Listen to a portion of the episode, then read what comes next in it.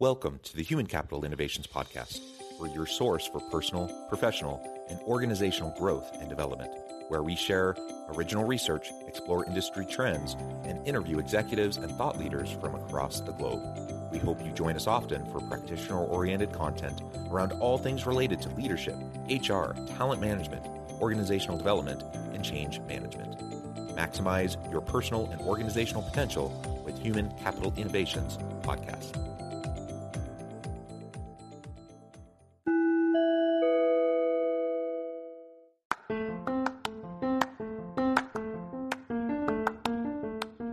You enjoy the Human Capital Innovations podcast, enjoy ad free listening by going to the Patreon page. And please consider contributing even at the producer or sponsorship level. And please leave a review. Thank you for your support.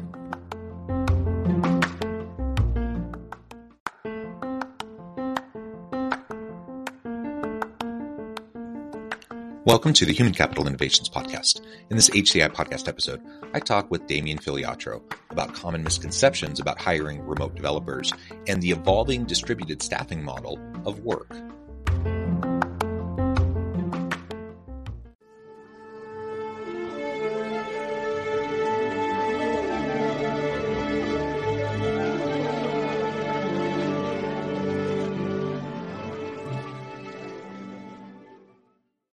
Damien Filiatrault, welcome to the Human Capital Innovations Podcast. Thanks for having me, John. It's a pleasure to be with you today. You're joining us from Northern California. I'm south of Salt Lake City in Utah.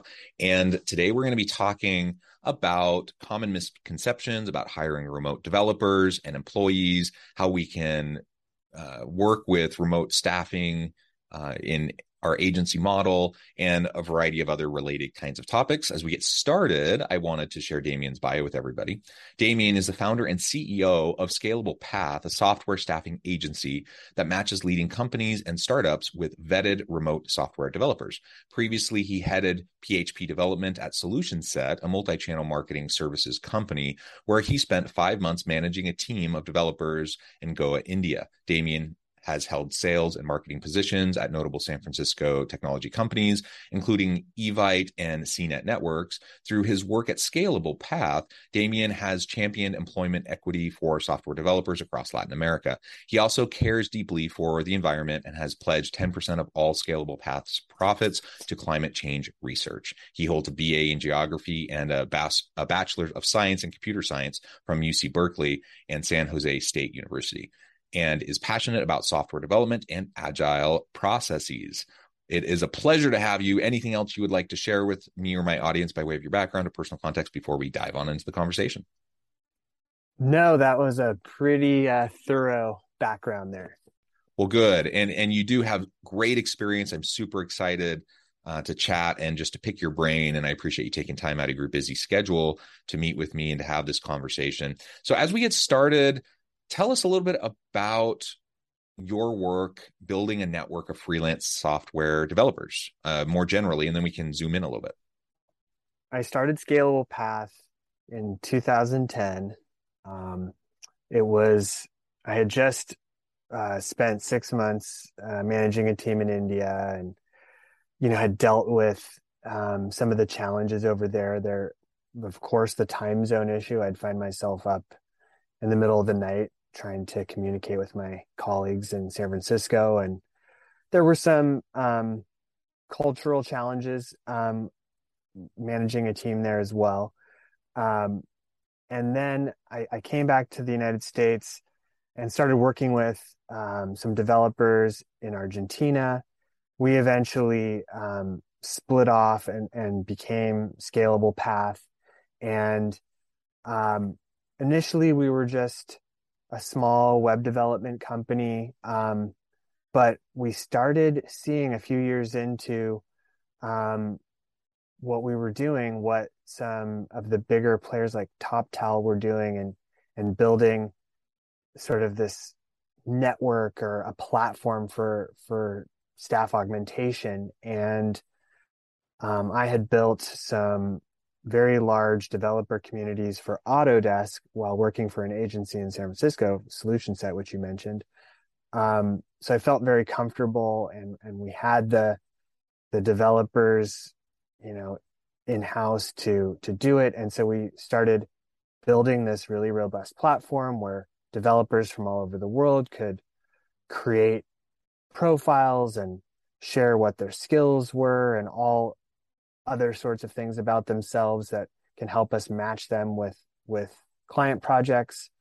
And we kind of grew organically from there. And uh, you know today we have 25,000 plus uh, profiles uh, in the platform. And we've placed over 500 developers and you know some are marketers and designers and project managers but really development is most of what we do and with with over 300 clients so it's a little background on that yeah that's fantastic and in this new world of work we need more access to these sorts of freelance networks to match talent up with the organizations that need the talent. And so freelance software developers, that's one niche, right? That's one segment of the type of work that we might try to get contingent uh, contract freelance workers to to fill the gap. But there's a bunch of things, right? And one thing I've seen just I mean, all of this existed pre-pandemic. Certainly, there were freelance software developers pre-pandemic. There were networks for this to match mm-hmm. people up pre-pandemic,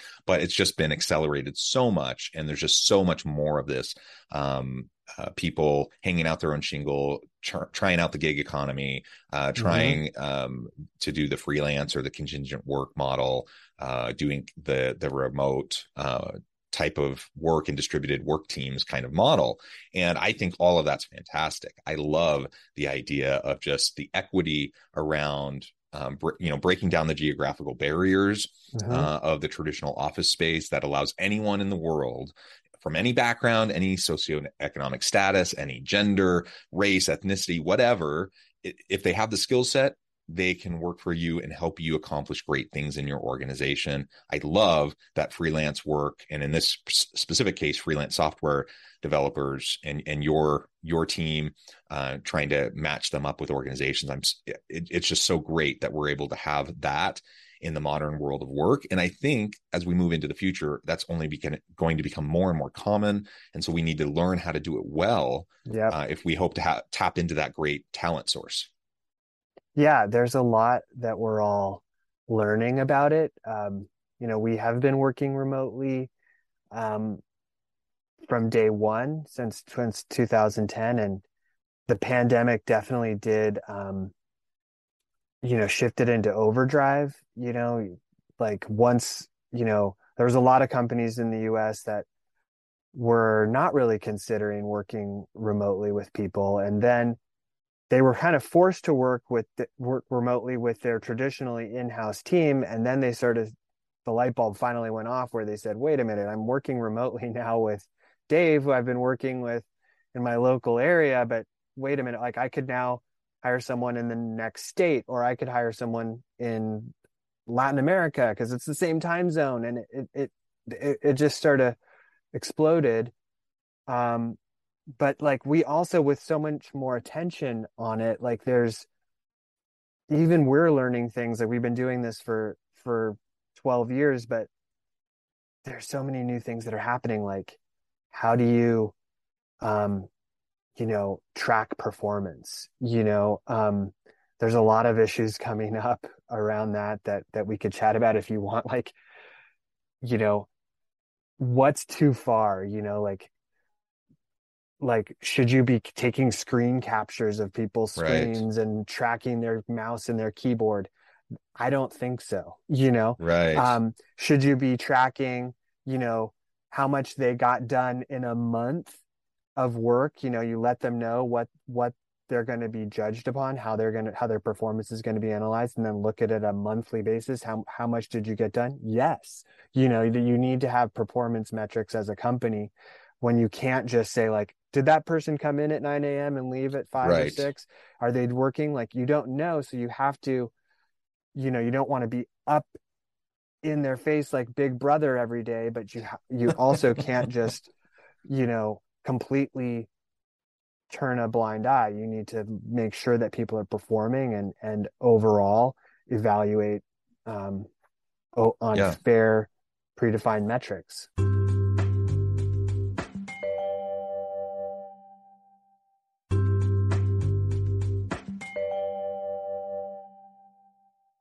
Yeah. So accountability is key. It always has been important. It continues to be important. And how we frame up that accountability and how we track it and measure it and what the KPIs and the OKRs are yep. and all of that, right? We have to be thoughtful about all of that. But I completely agree. The the whole butts and seats kind of approach to performance management has always seemed utterly ridiculous to me. So, you know, having this culture of who's sitting in their seat in the office are they here who's here early who's staying late and somehow that's indicative of who the best performers are? That's crazy. Um, and especially in this knowledge economy in the modern world of work that almost means nothing.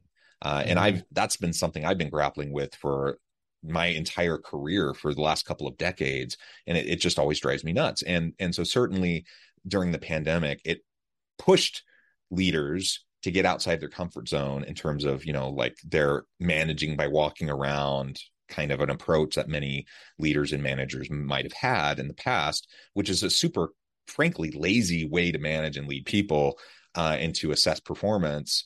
And and it's pushed people to actually get into what actually matters. And what actually yeah. matters is results. Like what do you accomplish? I don't yeah. care how someone works when they work.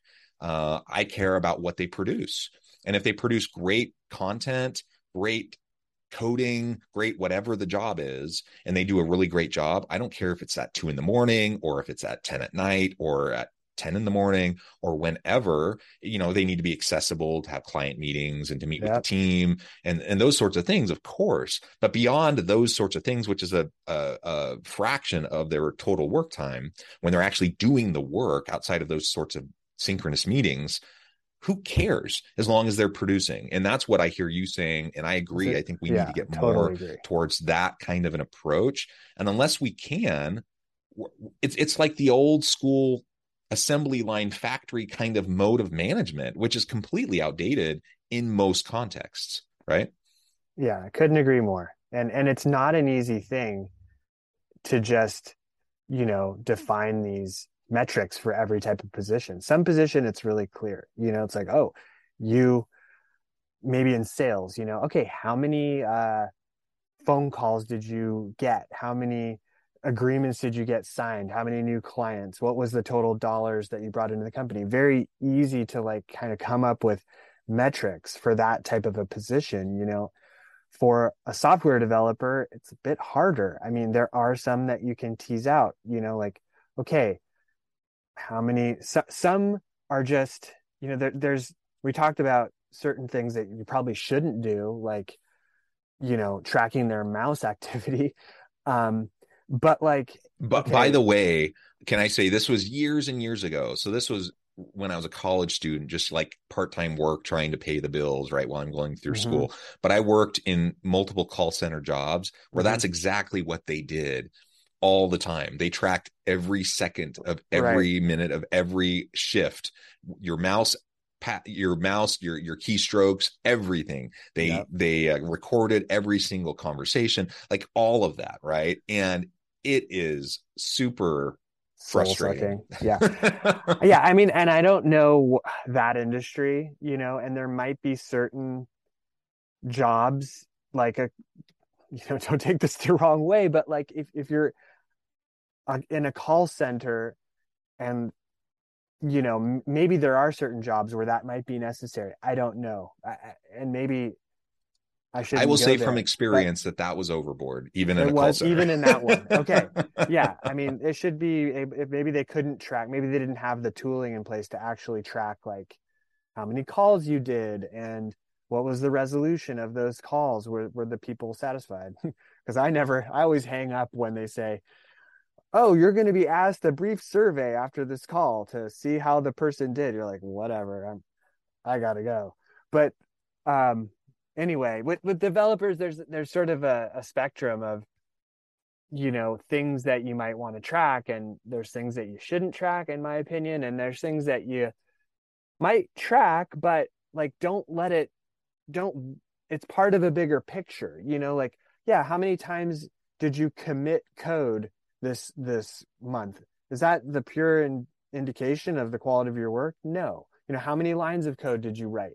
Okay these are like these might help you catch you know egregious abuses you know like okay this guy's not even doing anything. We got to let them go you know? But like okay if the person you know didn't write a ton of lines that doesn't mean that they weren't thinking for you know like and then writing an elegant solution or or you know it's got to be part of a, a, a bigger bigger picture and, and one metric that i would love to be able to track which is like in an agile I don't know how, how into the software world you are, but you know, there's in the agile methodologies, there's usually a concept for each task that a developer is working on is a number of points, you know, and it usually follows like a Fibonacci sequence. Like it's either like one or two or three or five or eight, or it's just, it kind of grows in that series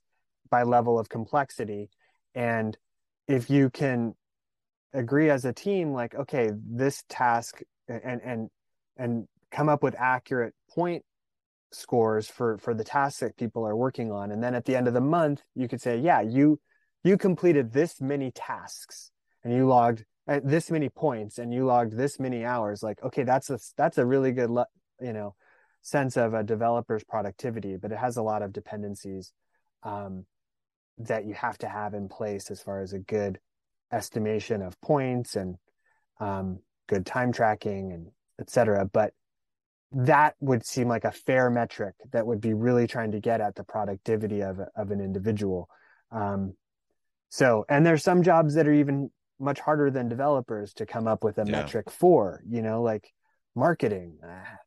I, I, I guess you know new leads or you know website visitors or something but right some jobs just it's it's hard and so um it, it's hard we're learning as i think as a business community you know like how to navigate some of these new issues that have come up because of this move to remote and you know um that's that's what i'm interested in these days just like yeah trying trying to figure out that performance piece the culture piece and something that stuck out as you were describing you know some of your frustrations around some of these sorts of things is is what does it say about the culture of the team and the company if we're big brother monitoring everything micro and essentially micromanaging everything right? It it means there's no trust and when there's no trust, people don't perform at their peak levels and they're not engaged, they're not going above and beyond. Uh, and so if if in a knowledge economy in particular, so you know, if we're focusing on in on um, knowledge workers such as software developers, mm-hmm. we we need to put together a good team and a team that we can have mutual accountability and trust with. And that fundamentally, in my mind, means we're not going to be treating them like children which means we're not going to be screenshotting and and and keystroke tracking um, and all of those sorts of, uh, in my mind, over the top kinds of ways of, of tracking quote unquote performance, but rather we're going to get to metrics that actually mean something, that actually ha- uh, demonstrate their ability to provide solutions and innovations and to meet the needs of the customers and to bring value to the market. That's what we're going for. And that is a totally different thing than, you know, essentially a piece rate kind of an approach in a factory you know assembly line mm-hmm. um, kind of a setting or whatever so let's let's look towards whether we're talking about freelance software developers or whatever right whatever type of job let's look for ways that we can develop mutual accountability and trust with our team identify good objectives and metrics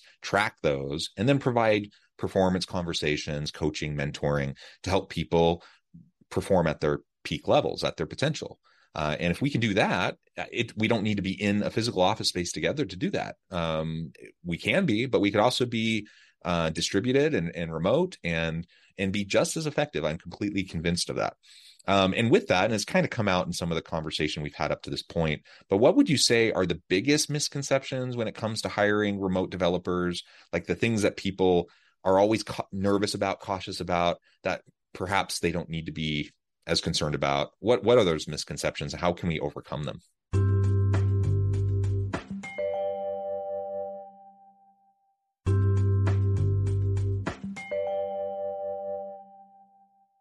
And I just want to add one more thing to something you just said about, you know, that performance tracking topic and and trust and it's just just that the dynamic that you know knowledge workers and developers they're they're, they're in demand right? And i think as a company um, if you don't provide um, a environment that people enjoy working in they're going to go somewhere else. So you know you could debate whether it's right or wrong or fair or not but the truth is that the people that work for your company have a say in where they work too. And even if you're like, well, no, I'm convinced that, you know, you have to track every second of your work and that's just how it is and that's totally fair. Well, they might say, well, I don't want to. and for better or for worse, and, and you might lose people that just and and and we could spend hours debating what is correct and incorrect as far as tracking, but there's just sort of this gut feel that people are going to go right. with and where what's going to make them happy, and it matters. So it, it, totally matters. You're absolutely right because they're going to vote with their feet, and yeah. ultimately, if if they're not okay with it, they're going to leave. Just like you said. So attracting, retaining good talent, whether it's software developers, whether it's freelance or part time or full time staff in your organization, whatever mm-hmm. um, it looks like you're only going to get people if they want to be there. And so, whether you agree with it or not, it's a super important point, regardless of all the debates that can happen around this, whether you agree with it or not. Ultimately, that's what employees in the labor market is demanding. And so, we got to respond. Yeah. So, misconceptions about hiring remotely. I, I think one thing that comes to mind is, you know, back in the 90s when outsourcing sort of started, it, it was a different thing. It was like this, you know, India comes to mind where, you know, you had this very separate organization and you had a project and you might write up some specifications and throw it over the fence and then maybe it, it, came back after a while and maybe it was right or and it did well or maybe it didn't and it, and it it was like this our first foray into this world especially in software was not great you know it it we started learning that um and it's not just all about freelancing. This was also just with in-house employees that that model of just like defining everything up front like the waterfall method of you know which make makes sense if you're building a 747 but if you're building software you know it's probably better to just define the first little bit of it and then try to get that out you know in a month and see where you are and then get some feedback and keep adjusting. And you know that requires talking every day communicating every day. Um you know i'm i'm still a proponent of the daily stand up i i i want i want asynchronous to work. It can i think with a really mature gelled team but like for people that are just getting together and to start a project i do think that that daily scrum that daily stand up as a catalyst for communication is really important. Um, but where we went we started out with outsourcing. I don't i don't really use that word anymore. It you know it's more um, staff augmentation or or just having a team. You know that's that's the new model that i'm seeing. It's like it doesn't really matter whether you're a full-time direct employee in an office or a contractor who's coming into the office or a full-time remote employee or a full-time contractor or a part-time contractor or someone through an agency it doesn't really even matter because everyone's on a level playing field. When they come and they join that daily stand up they're all the same they're all working on this project together and they're they're working as a team. And so and they're and so time zone matters you know like i do I, i'm with you that it doesn't matter when you do a lot of your work like if you're doing your solo work but you do have to be able to get together to communicate with your team and maybe a little bit after in case questions come up you know that you didn't you know couldn't think of in the scrum or you needed a breakout meeting or something but it's really the misconception is that it's this separate different kind of thing. Like you've got your company and these outside people they're freelancers they're different. I think that companies that i'm working with that are really crushing it on this level can just assemble teams and it doesn't it's almost like it doesn't matter you know like i i heard about this company the other day where they they used to put in the email signature like you know damien Filiatrault parentheses contractor. Like like it mattered right? Like it's it's all just it's all just team members. And what model they're under is really um, unless they're dealing with like maybe you want to keep certain things super close to the vest like you know access to your production server or sensitive you know customer data or something you you might want to keep closer to the vest. But even that you know honestly a lot of times we handle that for people. But i don't know how does that yeah, strike yeah. anything for you? Absolutely. I think that's absolutely right. Uh and and really damien i just love all your insights I note the time. I'm going to have to let you go here in just a moment. Um, but this has just been a fascinating conversation. It's only scratched the surface. And I would really encourage my audience to really dig into this topic and to think more deeply about the types of issues that we've raised for your teams. Uh, and as you are grappling with, you know, remote work, hybrid work, distributed teams, augmented staffing, etc. Um, I think these were some really great points that were brought up. Before we wrap things up for today, Damien, I just wanted to give you a chance to share with my audience how they can connect with you, find out more about your work, your team, and then give us the final word on the topic for today.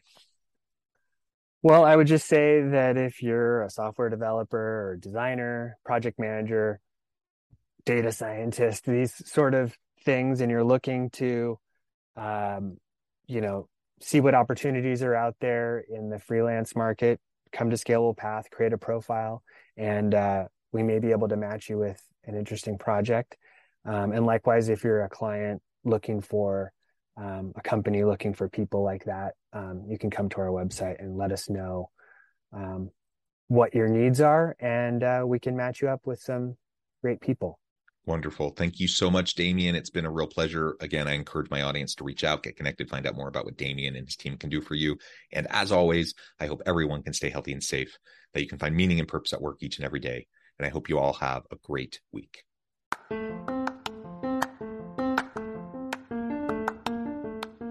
Do you enjoy the Human Capital Innovations podcast? Enjoy ad free listening by going to the Patreon page. And please consider contributing even at the producer or sponsorship level. And please leave a review. Thank you for your support.